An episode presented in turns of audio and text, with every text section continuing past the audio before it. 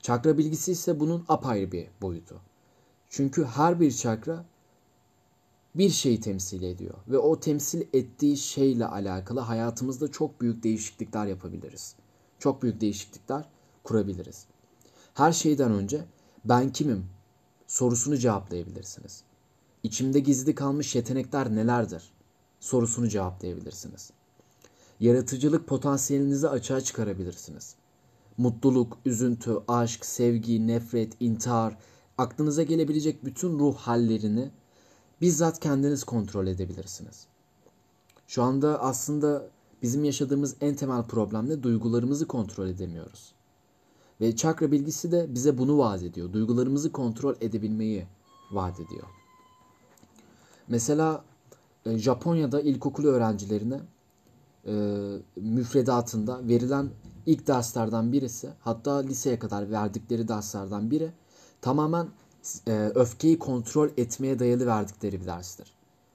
Öfkeyi kontrol etmeyi öğretirler. Bizim müfredatlarımızda veya batı müfredatlarında bunu göremezsiniz.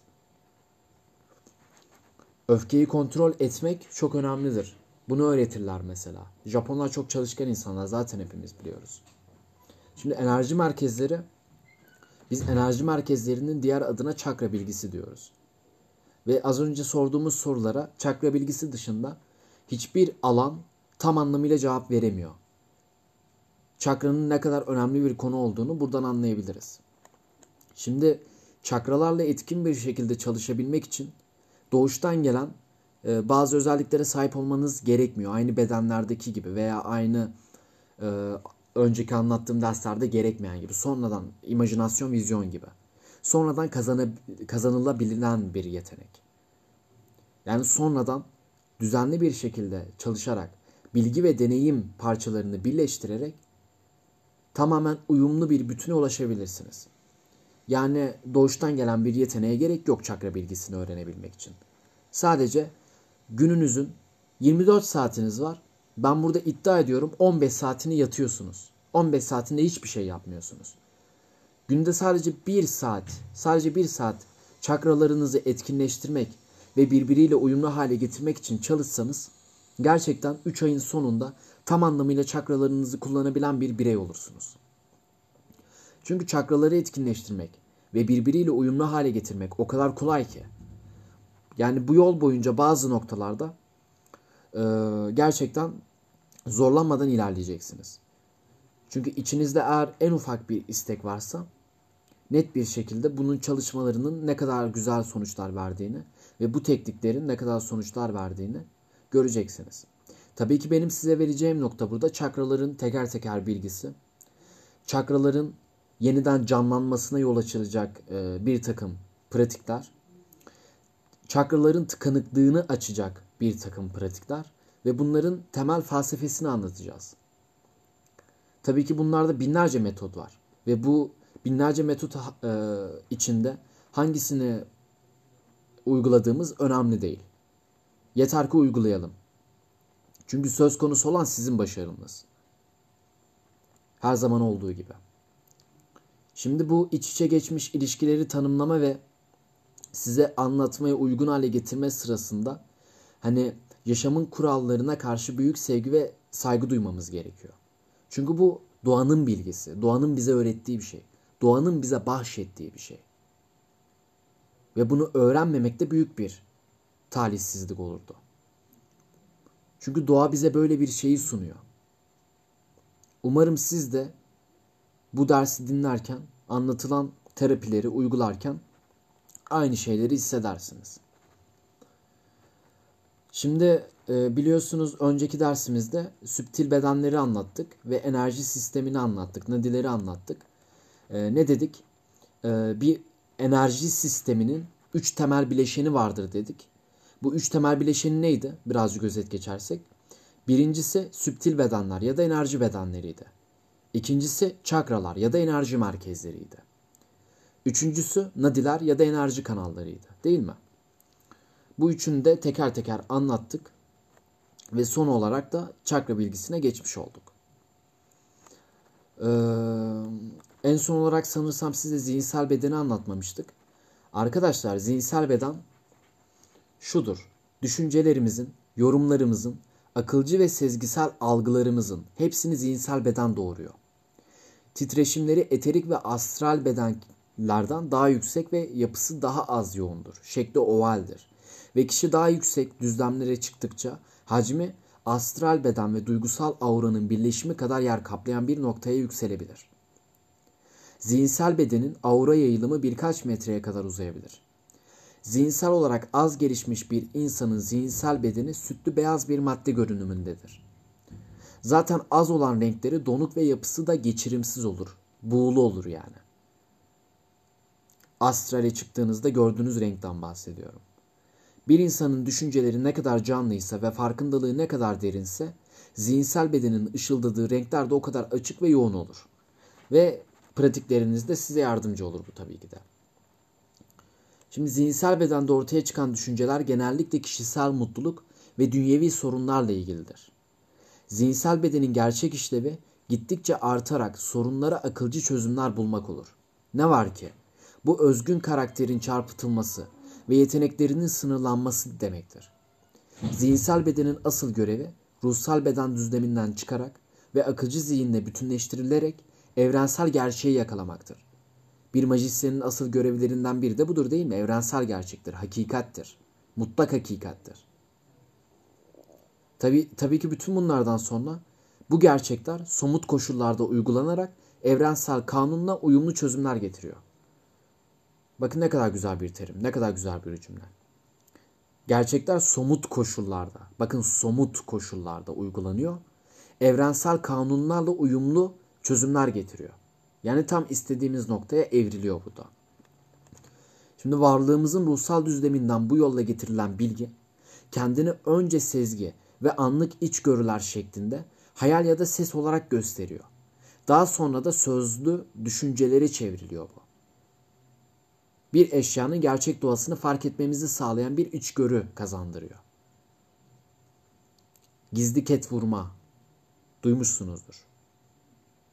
Bu gerçeklik akılcı zihinden kaynaklanan liner anlayışının aksine holografiktir. Holografik bir görüntüdür. Üçüncü göz çakrası ve taç çakrası arasındaki bir bağlantı yoluyla zihinsel bedenin yüksek derecelerine ulaşılabilir. Ben size ne dedim? Çakralar arasındaki uyumlar çok önemli. Üçüncü göz çakrası ve taç çakrası arasındaki bir bağlantı yoluyla zihinsel bedenimizi çalıştırabiliyoruz. Zihinsel beden bir kez tamamen geliştikten sonra ruhsal bedenin aynası olur ve kişi yaşamındaki yüksek benliğin bilgeliğinin ve holistik anlayışının farkına varır. Şimdi insan aurası dörde ayrılıyor arkadaşlar. Bunu da bahsedeceğim. Ee, içeriğinden bahsetmeyeceğim. Sadece isim, e, isimlerini vereceğim. İnsan aurası bir eterik auradan, 2. Duygusal auradan. 3. Zihinsel auradan. 4 de ruhsal auradan oluşur. Bunu da vermiş olalım ve çakra bilgisine geçelim bu özetlerden sonra. Şöyle bakalım kaç kişiyiz. Okey.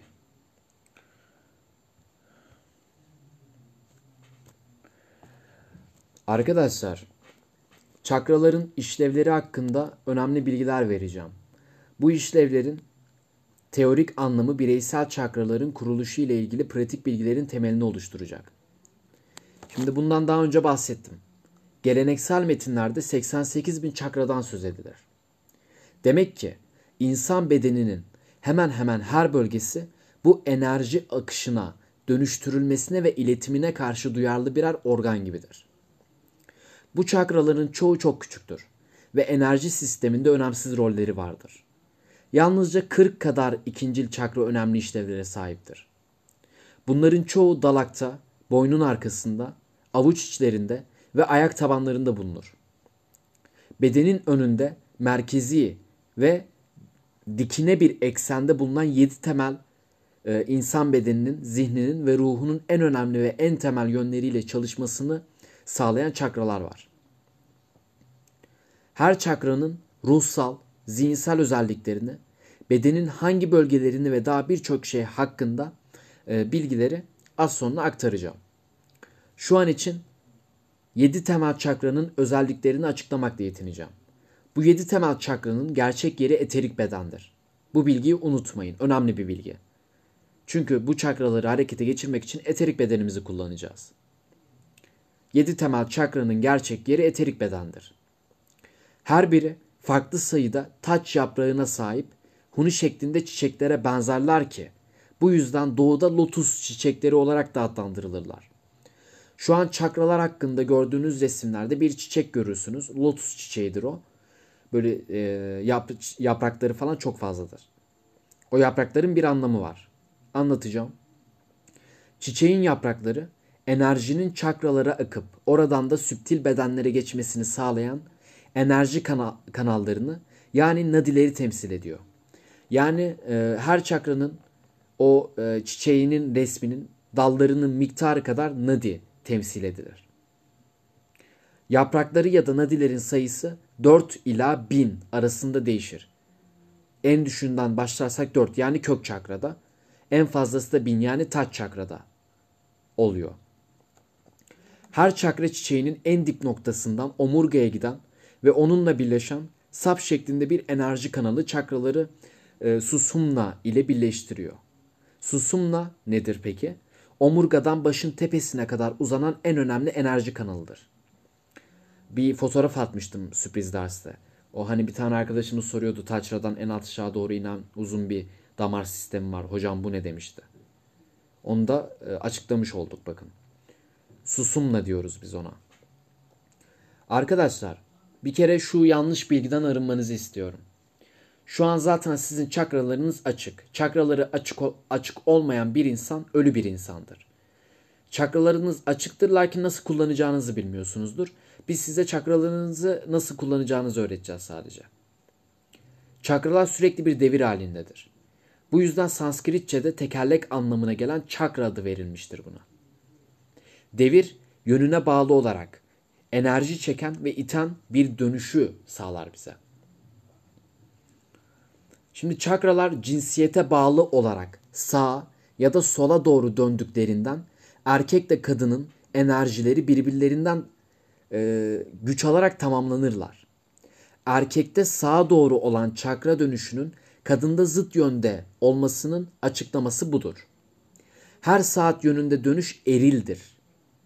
Ya da Çin öğretisine göre irade ve aktivite kadar daha olumsuz özellikler olan saldırganlık ve gücü de temsil eden yang'dır. Saat yönünün tersine olan her dönüş dişildir. Ya da alıcılık ve uzlaşma kadar daha olumsuz özellik olan zayıflığı da temsil eden yin'dir. Çakraları dönüş yönü çakradan çakraya değişiyor. Örneğin sağa doğru dönen eril kök çakrası hem maddi hem de cinsel yönden fethetme ve hakim olma özelliklerine sahipken sola dönen dişi kök çakra merkezinden e, çıkan canlandırıcı ve yaşam verici güç olarak nitelendiriliyor. Yani sağa doğru akan bir eril kök çakrası sizi cinsel yönden oldukça iktidarlı ve e, cinsel bir birleşimde hakim güç yapıyor. Ancak tam tersine dönen kök çakrada tam tersi bu durum. Zıtlıklarla dolu yani. Bu şekilde.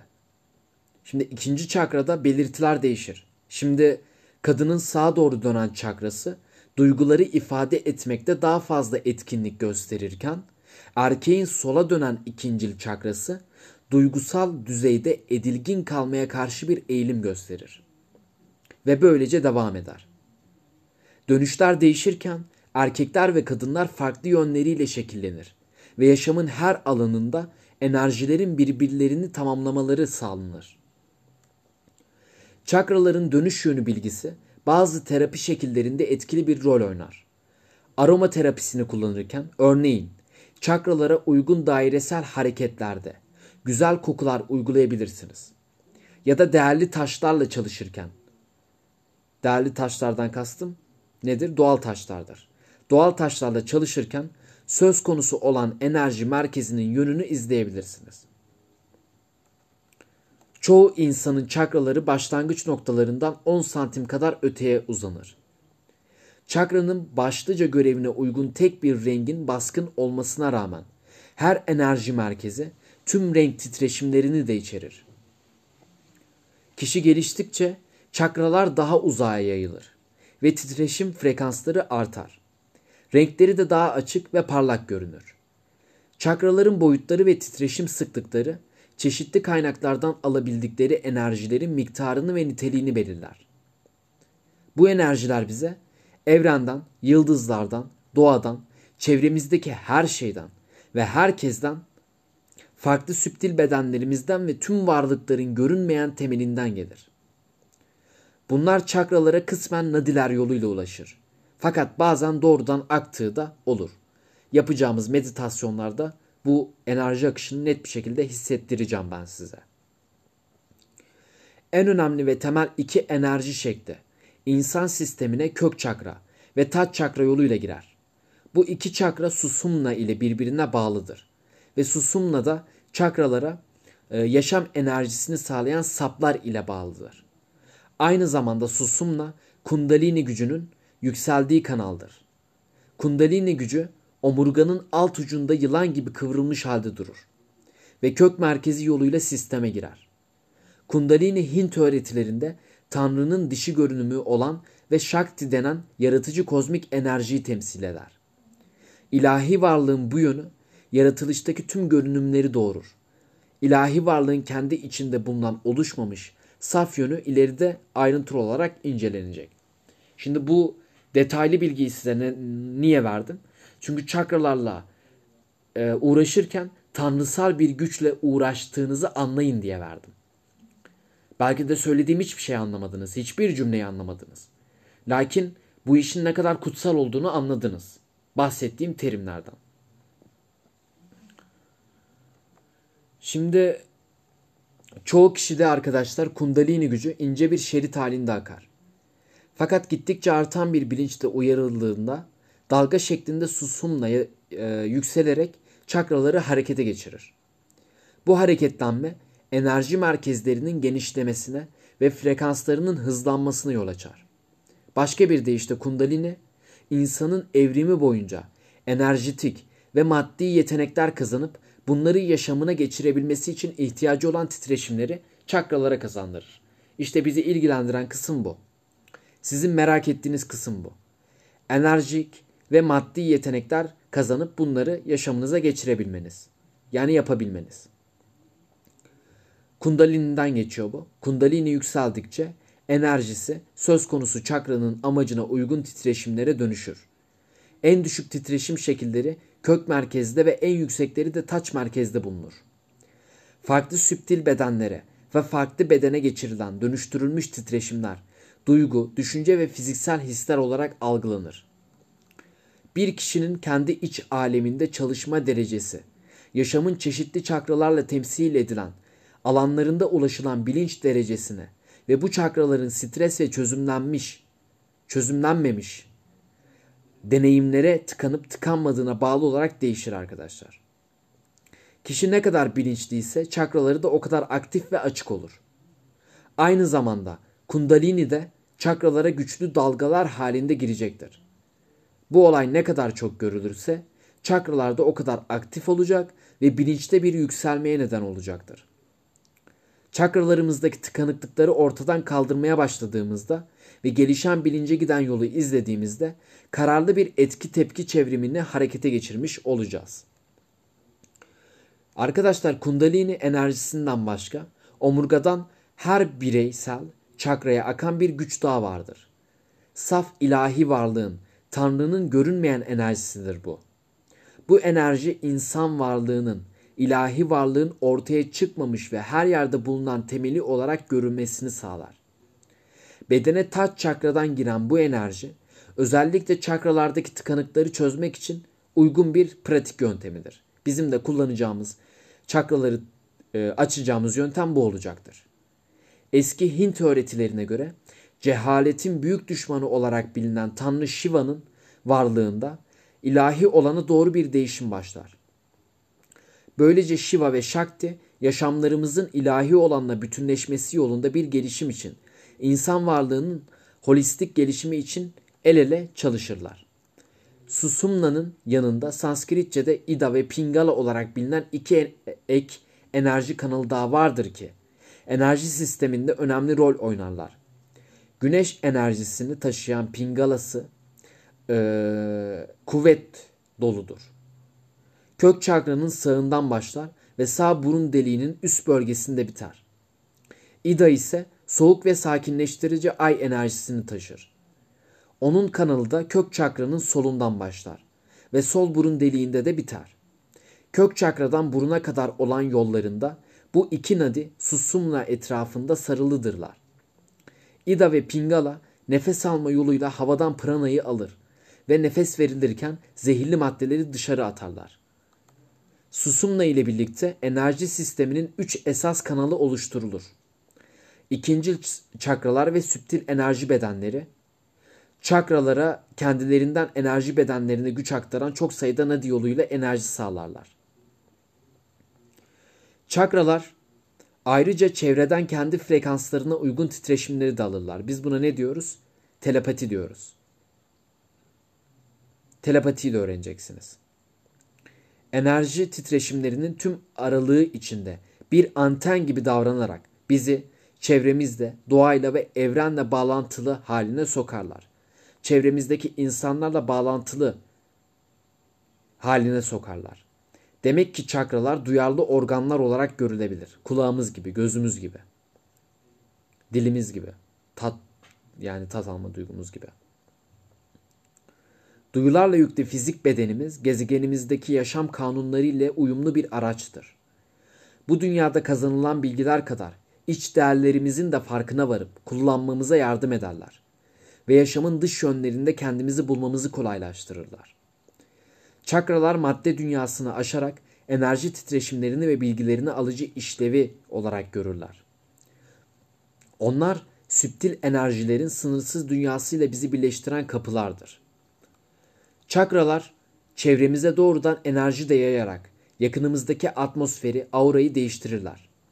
Bilinç veya bilinçaltı mesajlarıyla iyileştirici titreşimler de gönderebilen çakralar insanları ve koşulları hem olumlu hem de olumsuz yönde etkileyebilirler. İşte sizin insanları etkileyebileceğiniz, yapabileceğiniz ilk konuya gelmiş oluyoruz böylelikle. Hayatınızda ilk defa aldığınız bir dersin sonucunda insanları ve koşulları değiştirebileceksiniz. İnsanların düşüncelerini değiştirebileceksiniz. Ruh hallerini değiştirebileceksiniz. Bütünlüğü ve yaratıcılığı, bilgiyi ve gücü, sevgiyi ve mutluluğu yaşatmak için çakralar açık olmalı ve birlikte uyum içinde çalışma, çalışmalıdırlar. Fakat bu çok az insanda görülebilir. Kural olarak çakralar tek tek farklı de derecelerde etkinlik gösterir. Özellikle alttaki iki tanesi gerçekte önemli sosyal konumlarda bulunan ya da söz sahibi olan insanların solar plexus çakraları gereğinden fazla aktiftir. Yani burada ne anlıyoruz biz? Solar plexus çakranız açık olduğunda söz sahibi bir insan olursunuz. Aynı zamanda açık, tıkanık ya da tek taraflı aktif çakralar bulunma olasılığı da vardır. Temel hareketleri her zaman ileri, geri devam ettiğinden yaşam boyunca değişim halindedirler. Bu yüzden çakra bilgisinin kendinizi tanımanızda sınırsız faydası olabileceğini unutmayın.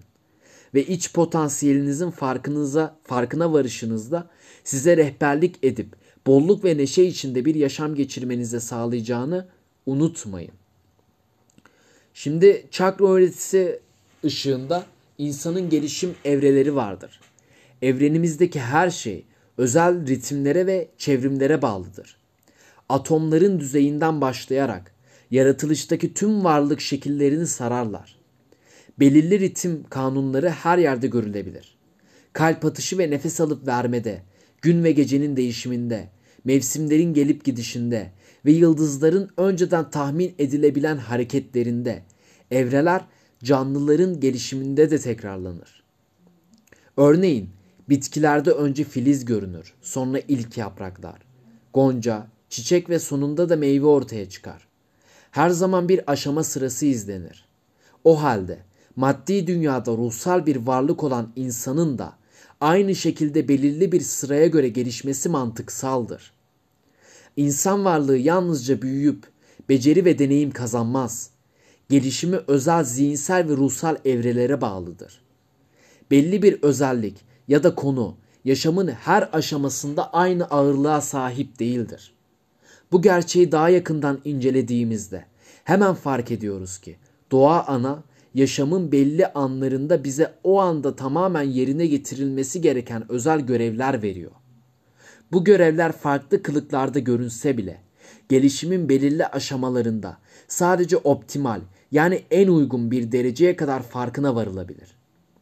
Bu biz majisyenlere doğa ananın verdiği bir görevdir. Ve her majisyenin, her maji öğrencisinin bu görevi yerine getirmesi gerekir.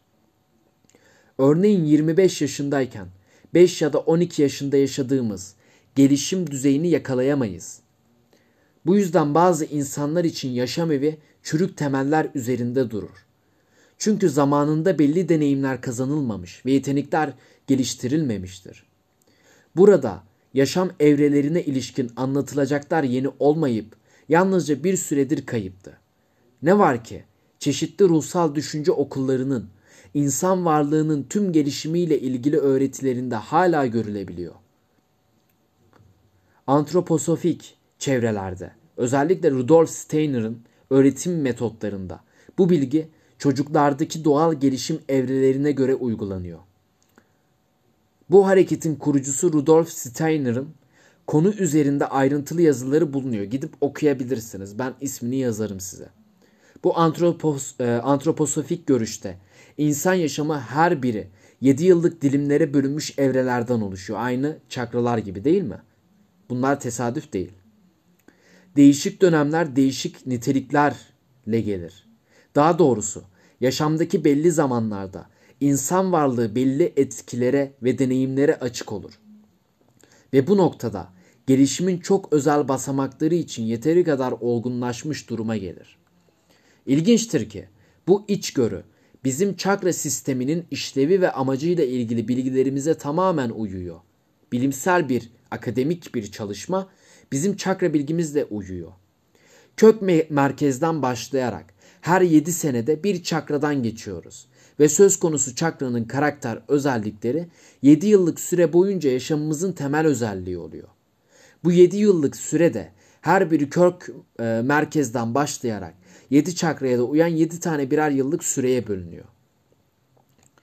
Kök çakranın etkisinde olan ilk 7 yıllık süreden sonra solar plexus çakrasının etkili olduğu ikinci 7 yıllık süreye geliniyor. Ard arda gelen gelişim basamaklarından geçiyoruz. Her yıl hem söz konusu 7 yıllık temel özellikle hem de bireysel 1 yıllık özellikle belirtilebiliyor. 5 tane 7 yıllık süreden daha az çok yaşamımızın ortasına geliyoruz. 7 tane periyottan sonra da tüm bir evreyi tamamlamış oluyoruz. Başka bir deyişle 50. yaş günümüzle birlikte bu, bu e, gelişimin daha yüksek düzeyiyle ilgili her şeye yeniden başlama şansını elde ediyoruz. Şimdi e, bu elimde birkaç resim var. Bu resimleri size atabilir miyim bilmiyorum. Şöyle yapsam atamam herhalde. Neyse onu hallederiz sonra. Şimdi son olarak arkadaşlar az önce bir insanın her yıl neler yaşayabileceğini ve özellikle duyarlı olduğu etkileri gösteren e, bazı söylemlerde bulunduk. Hani eski zamanlarda 7 sayısı olgunluğu ve bolluğu ve ruhsal mükemmelliği temsil ediyordu. Birçok kültürde kutsal bir sayıydı 7. Ve bugün bile dini metinlerde, mitlerde ve masallarda karşımıza çıkıyor bu 7 sayısı. Haftada 7 günlük bir evreden oluşuyor değil mi hafta? Bir hafta 7 gündür. Bu varlığımızın her dönüşte yenilenen temel ritmidir. Kültür devrimi sıralarında Çin'in büyük lideri Mao, e, Mao Zedong diye birisi var. 7 günlük haftayı 10 güne çıkartmayı denemişti. Fakat kısa bir süre içinde hastalanan işçi sayısında öyle bir artış oldu ki Çin 7 günlük haftaya geri döndü. Doğmadan önce bile çeşitli çakra aşamalarından geçeriz. Fakat bu gelişim ters bir yönde olur. Yani tüm doğum öncesi evre, evrede enerjetik ışıklar taç çakradan geçerek dölüte akar. Üçüncü göz çakrasının gelişimini diğer çakralar takip eder ve en sonunda hamileliğin bitiminde yeni doğan insan varlığını dünya ile birleştiren ve atmosferimize girişini hazırlayan kök çakra gelişir. Böyle kanunların doğruluğunu kabul edebilir veya etmeyebilirsiniz. Her iki durumda da bu kanunları yöneten evrensel kuvvetleri etkileyemezsiniz. Dilediğimiz gibi kararlar almakta özgür olsak bile belirli kurallar çerçevesinde yaşıyoruz. Belirli kanunlar çerçevesinde yaşıyoruz. Yani bu bilgiyi uygulamak ya da uygulamamak bize kalmış bir şey. Dikkat etmeliyiz ki insan gelişiminin evreleriyle ilgili tabloları incelerken her zaman doğum yılımızdan bir yıl önde olduğumuzu hatırlayın. Örneğin 24 e, yaşındaysanız gerçekte 25'sinizdir. Ya da 38. doğum gününüzü geçtiyseniz gerçekte bu dünyadaki 39. yılınızdasınız gibi. Şimdi son olarak size burada e, çakralarda oluşan engellerin sebeplerini anlatacağım ve derslerimizi dersimizi bitirmiş olacağız. Şöyle bir bakalım. Akıyor mu arkadaşlar? Nasıl? Sıkılıyor musunuz yani? Sıkıldınız mı? Hocam biraz çok hızlı anlatıyorsunuz ve biraz çok sinirli anlatıyorsunuz yani. Size soru sormaya çekiniyorum. Yani, terslersiniz. Yani ak- akıcıysa iyi.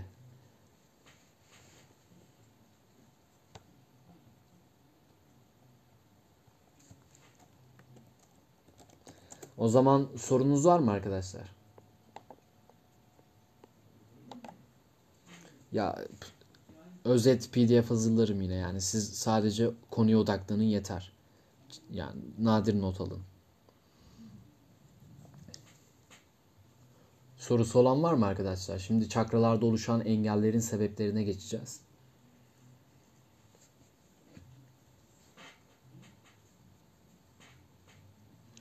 Hocam kayıt ediyorum. Kayıt ediyorum şu an. O zaman geçiyoruz. Arkadaşlar, şimdi şu bir gerçektir ki çakralarda oluşan engeller ve tıkanıklıklar vardır. Ve bunlar çözülmesi gereken şeylerdir. Çakralarımızı kullanırken her bir çakra için ayrı tıkanıklığı çözme ritüeli vereceğim size. Bu ritüelleri, meditasyonları yapacaksınız. Ee, bugün size bir ödev vereceğim bununla ilgili. Ee, kök çakranızla ilgili bir meditasyon vereceğim. Ve kök çakranızı yavaş yavaş harekete geçirmeye başlayacağız. Şimdi çakralarda oluşan engellerin birkaç sebebi vardır. Şimdi gerçek doğamız yaratılışın titreşim ve kanunları, renk ve şekilleri, koku ve sesleri ile sonsuz bir düzende kendini gösterir. Ayrı olduğumuz hiçbir şey yoktur. Varlığımızın içindeki cevher, varoluşun tüm alanlarını doğuran ve yayan, Tanrı dediğimiz mutlak, değişmez ve her yerde bulunan varlıkla bölünmez bir birlik içindedir. Doğasında bağlı olarak bu saf, sınırsız varoluş mutluluktur. İlahi varlığın durgun denizleri neşeyle dalga dalga dalga kabardığında içinde bizim de subtil ve fizik bedenlerimizle bulunduğumuz yaratılışın dansı başlar. Bireyler olarak yalnızca fiziksel duyularla ve akılcı bir zihinle aldığımız bilgilerle yaşamaya başladığımızda birlik bilincini kaybedip ilahi köklerimizi unuttuk tamamen gerçek bir korku duygusu doğuran bir ayrılık içine girdik. İç mükemmellik ve yaşamda güvende olma duygularını kaybettik. Ve bunu çevremizde aramaya başladık. Ailemizden göremedik, sevgiyi dışarıdan aradık. Bir örnekte. Fakat bu mükemmellik çabaları tekrar tekrar hayal kırıklıklarıyla sonuçlandı öyle değil mi? Ve yeni hayal kırıklıklarından korkmaya başladık. Yeni bir yola çıkmaya korkmaya başladık. Bu gelişim içinde hiçbir zaman yok ol olamayacağımızı ve ölümün sadece dış görüntünün bir değişim olduğunu unuttuk biz. Korku kaçınılmaz olarak bir büzülme, kasılma ya da krampa yol açar. Bu da ayrılık ve korku duygularını besler. Bu yanlış çevrimden kurtulup birlik duygusunu yeniden kazanmak hemen hemen doğudaki ve batıdaki tüm din içerikli grupların ve yolların temel amacıdır. Çakralar insan enerji sistemi içinde korkudan doğan engellere en duyarlı ögelerdir. Nadiler boyunca da engeller oluşur. Sürekli bir kasılma hali, yaşam enerjilerinin serbestçe akıp çeşitli bedenlerimize, birliğin bilincini yansıtmaları ve yaşatmaları için gerekli olan enerjilerin sağlanmasını engeller. Ayrılık, yalnız olma ve iç boşluk duyguları ve ölüm korkusu yalnızca içimizde bulabileceğimizi dış dünyada aramamıza yol açar. Başkalarının sevgi ve takdirine, fiziksel tutkularımıza, başarıya ve maddi zenginliklere bağlı kalırız. Yaşamımızı zenginleştirebileceğimize, içimizdeki boşluğu bunlarla doldurmaya çalışırız. Kaybettiğimizde ise yaşamda her zaman bizimle birlikte olan o sinsi korku duygusu tekrar karşımıza çıkar. Ve elbette başarı ve tatmin için ihtiyacımız olan şeyleri başkaları alır. Hepimizin bir diğerinin parçası olduğu ve hepimizin kutsal varlıkta ortak kökümüz olduğu gerçeğini unutuyoruz. Çevremizdeki insanları seveceğimize, onları ra- rakip ve hatta düşman olarak görüyoruz. Ve sonunda kendimizi korumamız, belli insanlar, koşullar ve bilgilerle karşı karşıya gelmemiz gerektiğini hissettiğimiz bir noktaya ulaşıyoruz. Bunun için antenlerimizi geri çekiyoruz ve böylece çakralarımızda daha fazla büzülmelere neden oluyoruz. Çevremizdeki insanların ya da ait olduğumuzu hissettiğimiz bir grubun takdirine o kadar güçlü ihtiyaç duyuyoruz ki bu insanların ya da genel toplumsal kuralların beklentilerine karşılık vermek için yaşamımızı değiştirebiliyoruz. İçten gelen duygularımızı da toplumsal adetlerin çerçevesine uymadıkları zaman bastırıyoruz. El alem ne dar düşüncesi. Yanlış. Bunu yapmanın tek yolu çakralarımızı kontrolsüz duyguların geçemeyeceği bir şekilde sıkıştırmak. Bu demektir ki söz konusu çakranın enerjisi tutuluyor. Enerjiler özgün biçimleriyle yayılmadıkları zaman bozulup bir şekilde bu engellerden çıkıyorlar ve güçlü ve genellikle olumsuz duygular ya da aşırı bir hareket isteği şeklinde dışarı verilebiliyorlar. Bu da engele karşı bir yan özelliği taşıyan tepkiye yol açıyor. Hala enerji özelliğine sahip olan bu yeni enerji aynı isabetsiz yolla tekrar tekrar saldırıp püskürtülebiliyor.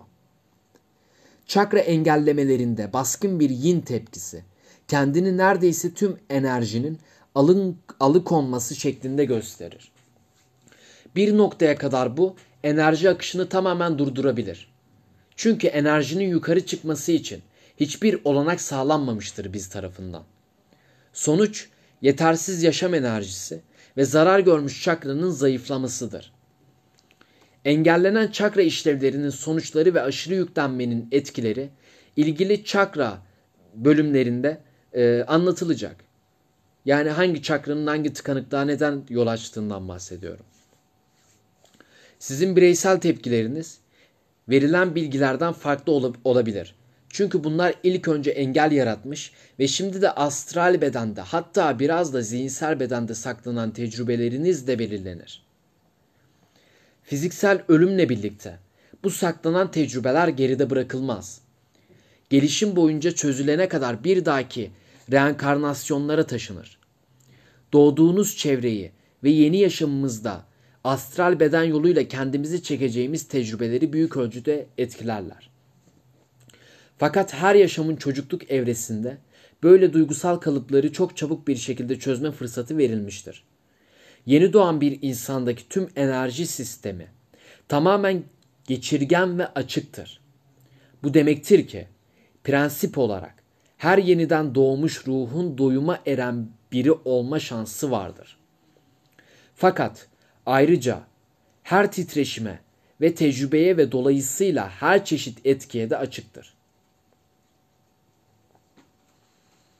Şimdi bugün bu çağda birçok gelişmiş ruh dünyadaki görevlerini tamamlamalarına engel olacak gereksiz engellere maruz kalmadan reenkarne olabilecekleri uygun anne baba bekle beklemektedirler arkadaşlar. Diğer ruhlar da bu değişim çağında yeniden doğmayı isterler. Çünkü böyle bir öğrenme ve gelişim fırsatı bir daha zor ortaya çıkacaktır. Şimdi anlatacağım bilgiler anne baba adaylarının çocukları olarak gelecekte ruhlara e, mümkün olan en iyi başlangıcı sağlamalarına yardım edebilir.